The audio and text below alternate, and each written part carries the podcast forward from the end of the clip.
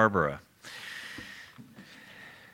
This passage about Abraham is actually the largest section of Hebrews 11 on a particular individual. And I think rightfully so, because uh, Abraham is uh, a towering figure in the Old Testament, and also, no doubt, the most frequent example of faith in the New Testament. Uh, Paul loves to quote uh, the account of Abraham's salvation. He believed in God and it was counted to him for righteousness. And so uh, we have a long section here on Abraham. Uh, we have talked about Abel, of course, Enoch, and Noah both walked with God. Abraham, uh, uh, we see perseverance in the faith as he left Ur of the Chaldees and went all the way to the promised land. Let me uh, show you what we've covered in, in uh, a few verses in Hebrews 11. The writer has taken us through uh, centuries of Old Testament history. Uh, because uh, the Old Testament moves quickly in the book of Genesis from chapter 1 up to chapter 12, where Abraham begins.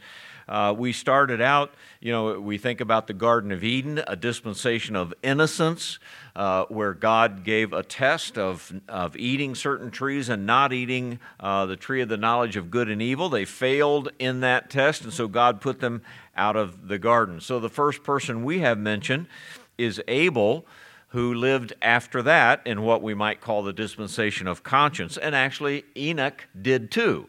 So, in this time when the Holy Spirit was working on the conscience of individuals, uh, of course, they had a responsibility to respond to the Holy Spirit, but generally the population failed in that, and God brought judgment of flooding the whole world. And so, we're, uh, by the time we went through Abel and Enoch, and then thirdly, Noah, we've gone all the way up to the time of the flood. And then, of course, there's this dispensation of human government where Noah comes off the ark and establishes these things before God. God says, uh, administrate your affairs well. But the next thing we find in a couple chapters is they build a Tower of Babel and God judges them again and disperses the language and disperses people to all corners of the earth.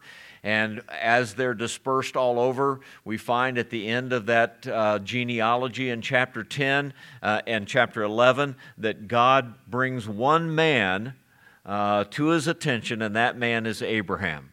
And says, Now I will work through this man, and I will give him a promise. And we have what we generally call the dispensation of promise. And a lot of that promise is, I'm going to take you to the land, I'm going to give you that land, you stay in it. Well, Abraham did, Isaac did, Jacob mostly did, and Joseph, at the end of his life, ended up in Egypt. And God uh, punishes them in Egypt again. And so we cover a lot of distance, is my point, even uh, by the time we get here to uh, the story of Abraham in verse 8. We've gone all that way in the Old Testament. Now, we didn't read, or we skipped over the life of Sarah. I'm going to come back to Sarah a little bit. But uh, then in verses 13 to 16, a kind of a summary of what all of these characters in the Old Testament uh, had to see. Notice verse 13 these all died in faith, not having received the promises, but having seen them afar off, they were persuaded of them they embraced them and then confessed that they were strangers and pilgrims on the earth.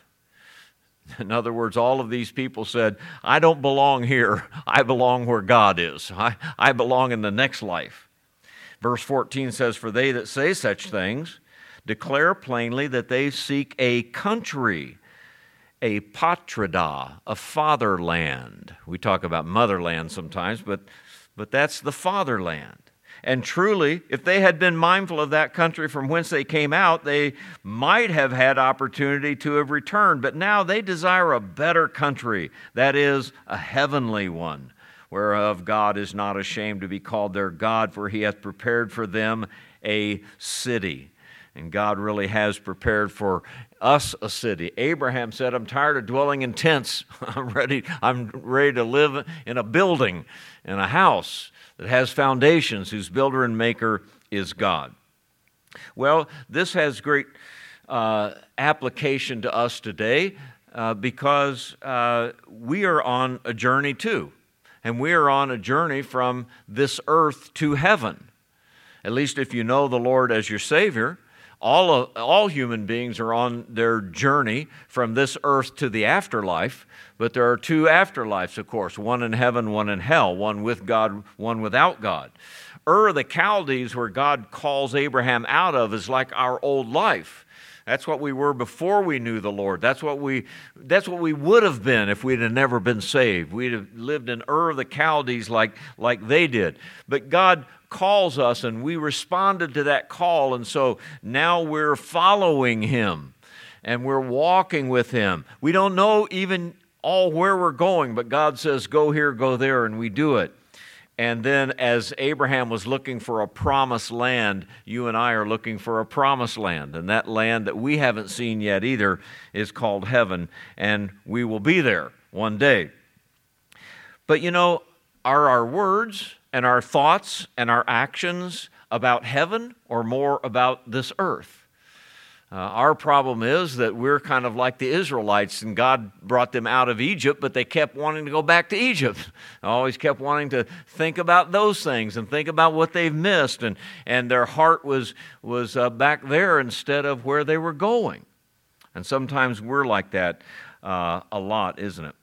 Well, you know, in this dispensation of grace in which we live, and praise the Lord for it. And I'm glad that we live in this dispensation. You know, we live in a time and have for 2,000 years where God gives us instruction, but the penalty is not immediate.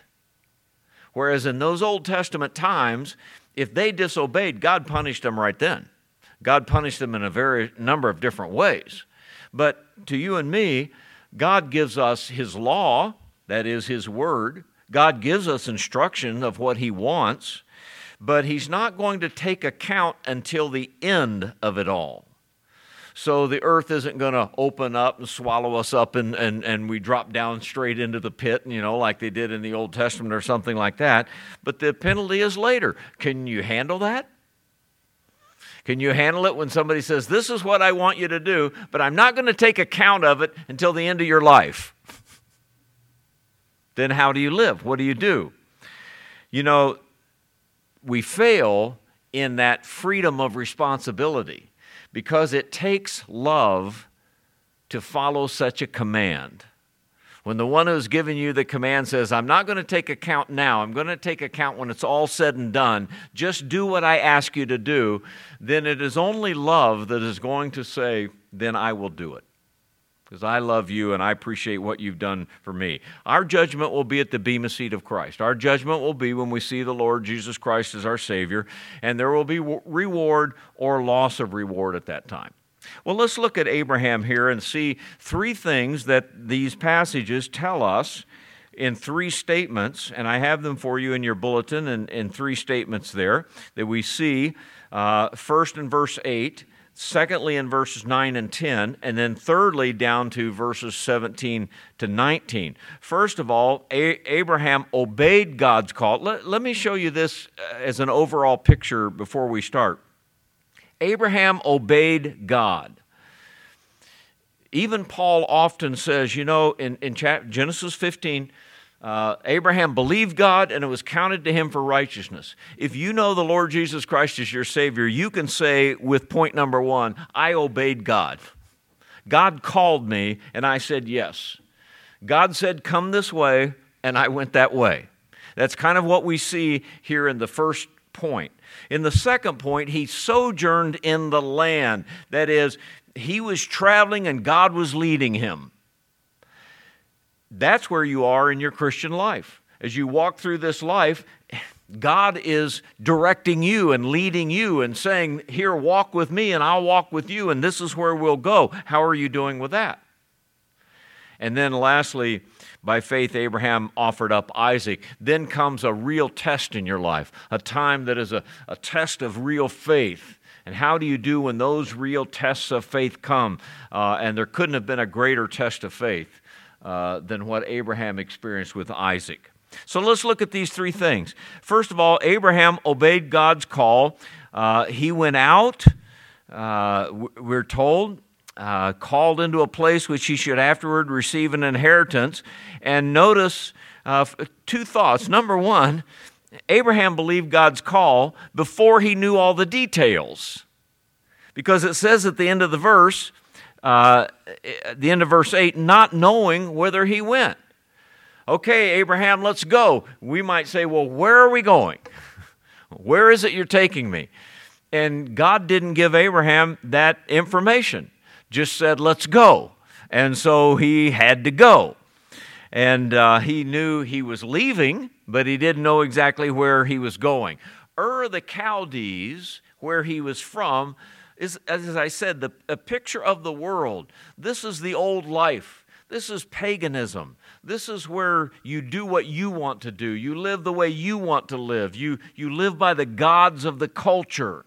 That's what Ur of the Chaldees represented. But God called him out of that. God called him out of that old life and said, I'm going to design your life. I'm going to make it the way I want to make it. So he didn't know all the details, didn't know where he was going, didn't even know all that God would require of him, but he was willing to go. William Newell said, Now also in Abraham, the principle of strangerhood is seen. Abraham is called out, for the world had left God. So God's people are supposed to leave it today. The world has left God like Ur the Chaldees had left God. And we're supposed to leave that world and follow, follow God. I was talking in our Sunday school hour the, the hour before about the, the problems in our culture with shootings and, and murderings and bombings and, and things like that. And folks, uh, this, this culture that we live in has left God. There's hardly a belief in God anymore at all. And if there's no belief in God, then there's no faith. There, there is no morality. There is no law. Why do you have to do anything if there's no God? What is the rule of law if there's no lawgiver? What is faith if religion is just some kind of a crutch that we pick up along the way?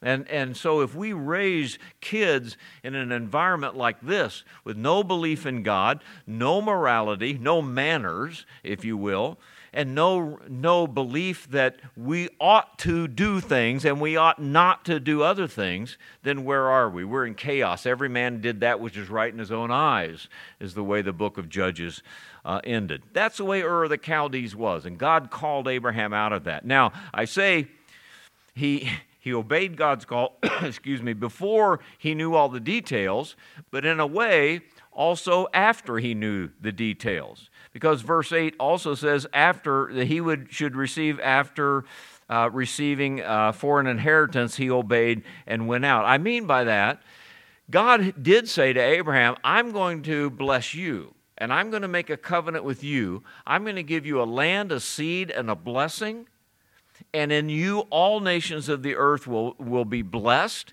Do you understand that and believe it? And he says yes. I don't know how. I don't know where but I believe that whatever you've said to me, that is what will happen. And so, you know, God, as I said, calls you and me from this earth to heaven. Do you know everything about heaven? Do you know what God has, uh, has for you in heaven? Eye hath not seen nor ear heard nor entered into the heart of man what God has promised for him. But you're on your way there. You know it's there you know that there's something for you. And so every detail about it, you look up and read and say, I want to know about that. I want to know all I can, but I don't know everything. So there are some things that he knew, some things that he didn't know. But Abraham is a man of faith. He believed God, God counted it to him for righteousness. Just think of the, the unknown that he was in. Abraham, leave and go someplace I'm going to show you. Abraham, I'll bless you, but I'm not going to show you how. Abraham, there's a, there's a city who has foundations waiting for you, but I'm not going to tell you where that is. Abraham said, Okay, God, I'll go. You know, when the Lord calls us by faith to come to the Lord Jesus Christ, we don't know everything that's involved in it. We just know we're a sinner and we need a Savior, and if He will save me, I'll go. And then we find out all the blessings that comes with it. Secondly, by faith, Abraham sojourned in the land, we're told in verse 9. He sojourned in the land of promise. You know, if you're dwelling, it means you kind of live there. But if you're sojourning, you're kind of temporary for a while. That has the word journey in it, but sojourn means, well, you're kind of journeying and kind of, of not. Uh, he, he was a tent dweller among cities and houses and palaces. You know, he had an RV uh, that he could set up anywhere, but everybody else had uh, cities and palaces, and he traveled around in that country uh, that way. Number one, you might say he was temporarily permanent. Uh, he never owned the he didn't own the land even though he sojourned in it god had promised him this land and yet abraham himself only lived in parts of it we still say the land belongs to Israel because God promised it to Abraham, but Abraham in his day didn't have it all. They don't even have it all today. It says that he dwelt in tabernacles, right? That is, of course, in tents. Uh, for three generations, he did, Isaac did, Jacob did. And so here uh, they are dwelling in tents and the rest. There's a, there's a verse in Genesis 13 that says, where, where, God says to him, Arise, walk through the land in the length of it and in the breadth of it, and I will give it to thee. Then Abraham removed his tent and came and dwelt in the plain of Mamre, still in a tent, even though God said, I will give it to you. Can, can you believe the promises that God has given to you? Even though you own very little of anything on this earth, let me remind you of what you are too in 1 Peter 2 9. You are a chosen generation, a royal priesthood, a holy nation, a peculiar people, that you should show forth the praises of him who hath called you out of darkness into his marvelous light, which in time past were not a people, but now are the people of God. Dearly beloved, I beseech you then, as strangers and pilgrims. One of those words means I have no home, and the other word means I have no kin. I have any home here, I don't have any kindred here. So I beseech you, as strangers and pilgrims, abstain from fleshly lusts, which war against the soul. Have your conversation honest among the Gentiles, that whereas they speak against you as evildoers, but they may by your good works, which they behold, glorify God in the day of visitation. They will see you as a pilgrim and stranger, not owning much in this world, but they will envy what you have because you have that faith in your Creator. And so we're kind of the same way that, that Abraham was. So he was temporarily permanent, but I want you to know, thirdly, he was mentally, or secondly, he was mentally absent because verse 10 says, He looked for a city which hath foundations, whose builder and maker is God. I mean, his, his body was on this earth, but his mind was in heaven. Is that so bad? You know, sometimes we think of that as, boy, you know, somebody like that's got to be a little crazy, doesn't he? No, that is, that's the way Abraham was. That's the way all of these people were. And that's what the middle verses, when we read 13 through 16, told us. They had a mind that looked forward to what God had for them, a city who has foundations, a fatherland, we noticed. By the way, uh, when he says that in verse 10, and he says, whose builder and maker is God, the word builder means designer. A tech, literally, the word is technician. He's the technician of it. And the maker is a word that means the, the public worker, kind of like the, the, the city of public works. God is both of those to us.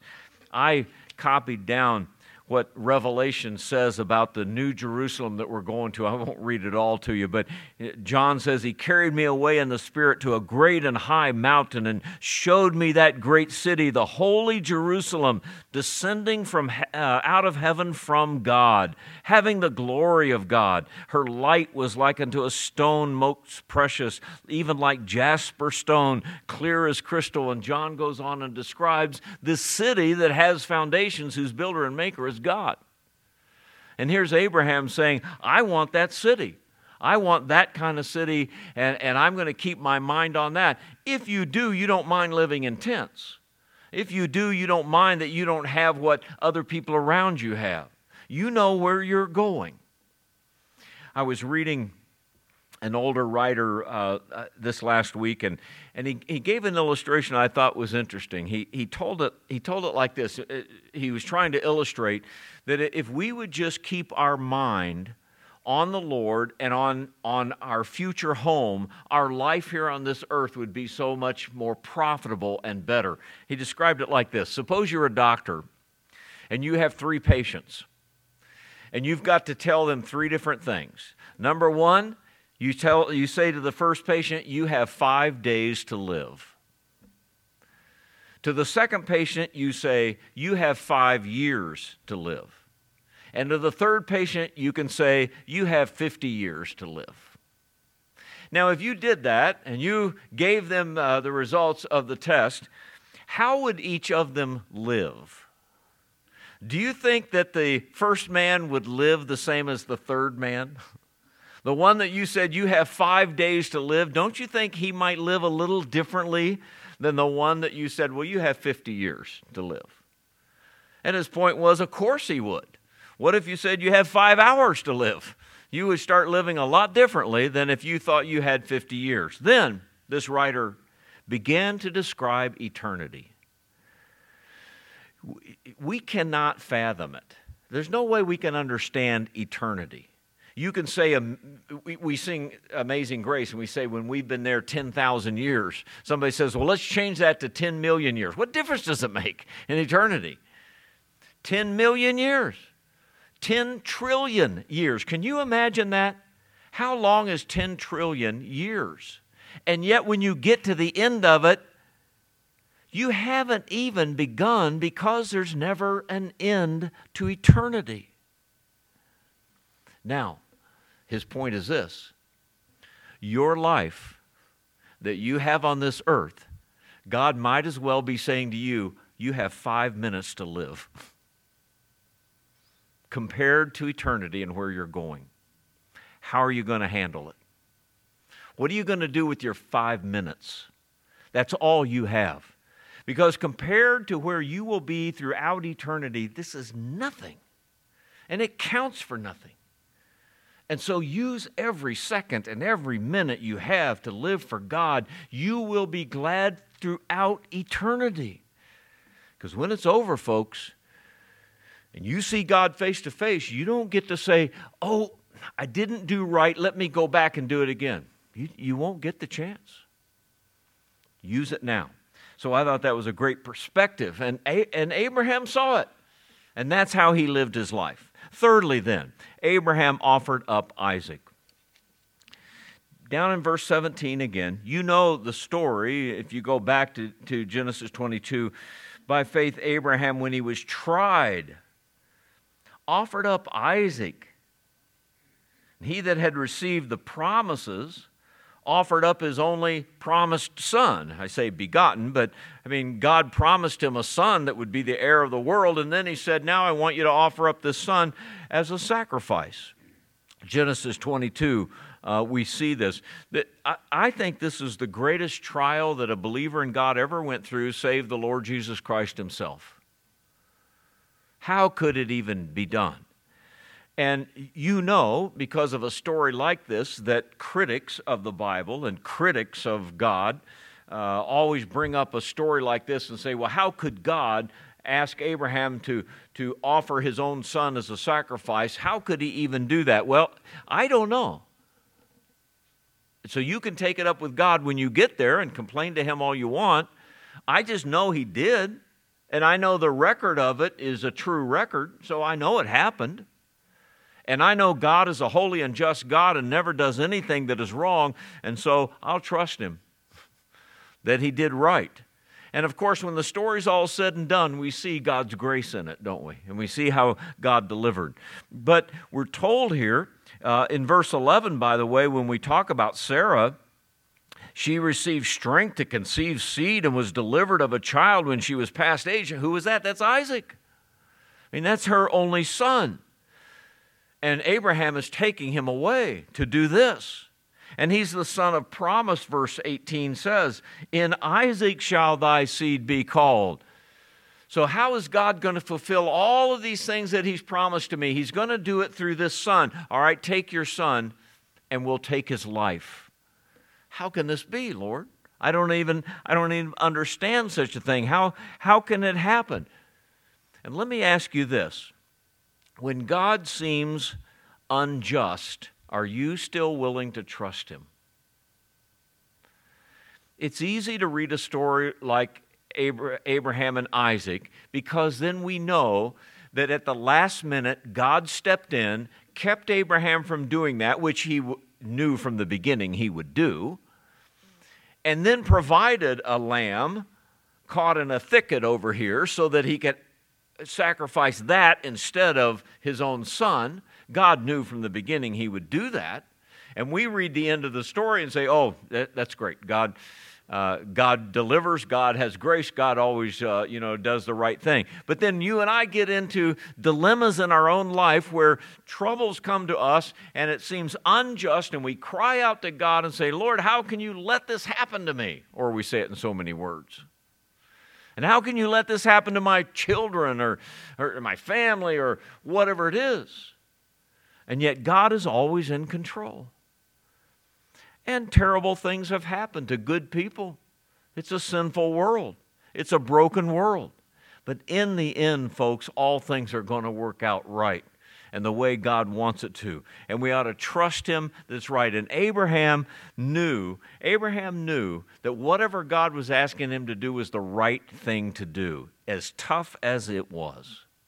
So, my second thought, besides it being an agonizing dilemma. Secondly, he did this with spiritual confidence in God. And that's what verse 19 says. When God asked him to do this, look at this spiritual confidence. Accounting, that word means exactly what we use it for in English. Uh, logizomai, the logic of it, the, the, the, the figuring of it was God was able to raise him up from the dead.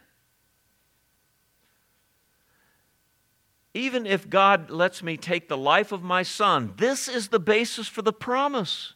This is the basis for all that God has promised to me, so he must be going to take his life and raise him from the dead. Could you have that kind of faith? Way back there in the Old Testament, Jesus hadn't even died on the cross yet.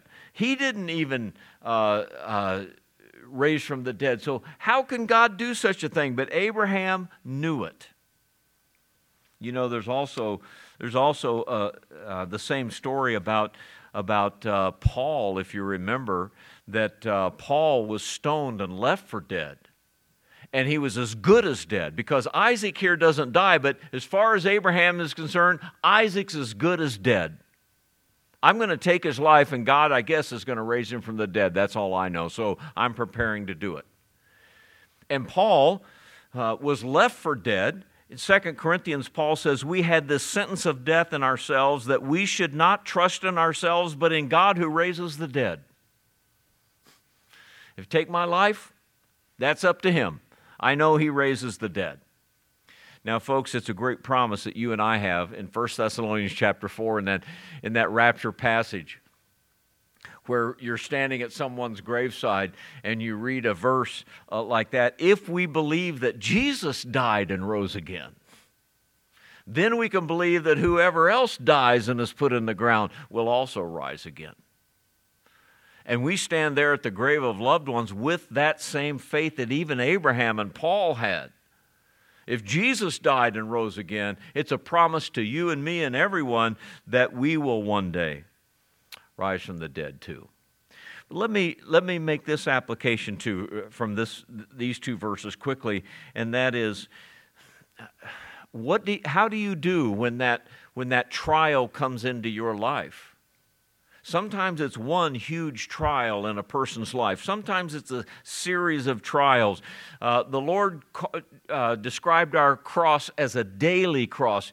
Take up your cross daily and follow me. Paul called us a living sacrifice. We're living, and yet we're constantly giving our lives as a sacrifice to Him. What happens when the Lord says, Here's your cross, here's your burden? This is the toughest thing that i have ever asked you to do in your life. Can you do it?